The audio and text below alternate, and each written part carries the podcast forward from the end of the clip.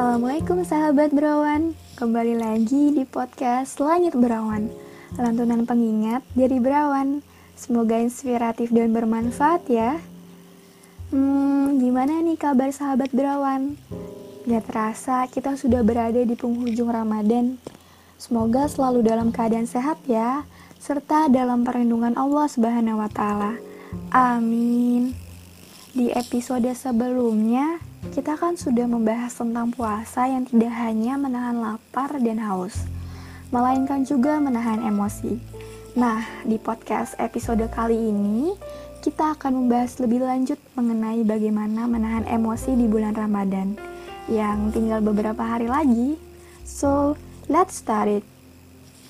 Sahabat Berawan, manusia merupakan makhluk ciptaan Allah yang dilengkapi dengan segala rasa dan juga emosi. Biasanya sih emosi mempunyai penilaian dan juga makna yang negatif ya. Terus, apa sih sebenarnya emosi itu? Emosi itu merupakan rangsangan yang akan menimbulkan reaksi, baik negatif maupun positif.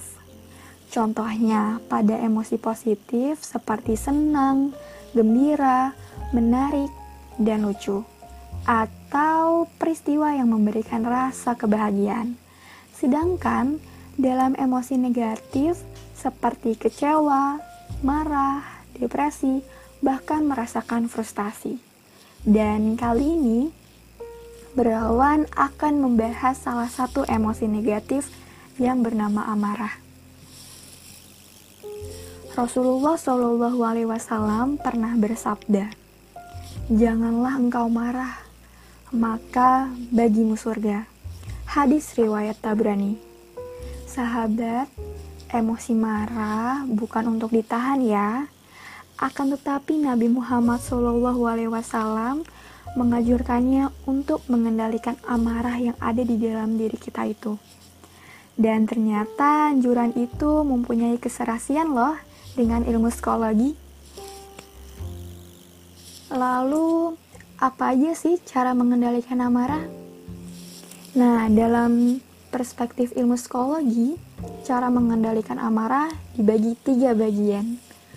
Yang pertama, ada namanya relaksasi. Relaksasi ini merupakan teknik untuk membantu kita dalam meredakan stres ataupun emosi negatif lainnya. Cara ini kita lakukan ketika dimulainya ada rasa emosional di dalam diri kita, ataupun sebelum emosi kita memuncak, karena Rasulullah SAW mengajarkan ketika sedang marah hendaklah kita untuk berwudu, mengubah posisi kita yang tadinya berdiri menjadi duduk, ataupun hendak untuk kita sejenak berdiam diri. Cara selanjutnya dinamakan coping strategy. Strategi ini bermakna menanggulangi, menerima, atau mengendalikan situasi. Dalam kehidupan sehari-hari, mungkin seringkali kita itu dihadapkan dengan berbagai hal yang kita tidak sukai, mulai dari sikap orang-orang di sekitar kita hingga peristiwa alam yang tidak menyenangkan. Hal itu bisa menimbulkan emosi negatif. Nah, dari hal tersebut dibutuhkannya coping strategy dalam mengendalikan emosi. Dengan bersabar, selalu bersyukur, dan mudah memberikan maaf. Yang terakhir ada namanya cognitive adjustment. Cognitive adjustment ini merupakan cara yang bisa kita pakai untuk menilai sesuatu dengan pikiran yang positif. Contohnya, dengan menanamkan pada pikiran kita hal-hal positif yang mengubah sudut pandang kita. Biasanya sih disebut dengan atribusi positif. Atribusi positif ini menurut Husen Alzan adalah suatu mekanisme yang menempatkan persepsi kita berada dalam wacana positif. Jadi setiap masalah selalu kita lihat dari aspek positifnya dan berusaha mencoba menyingkirkan sisi-sisi negatifnya. Rasulullah sendiri selalu mengajarkan umatnya untuk berpikir dan beratribusi positif, baik kepada Allah maupun kepada sesama manusia. karena hal itu merupakan bagian dari ibadah.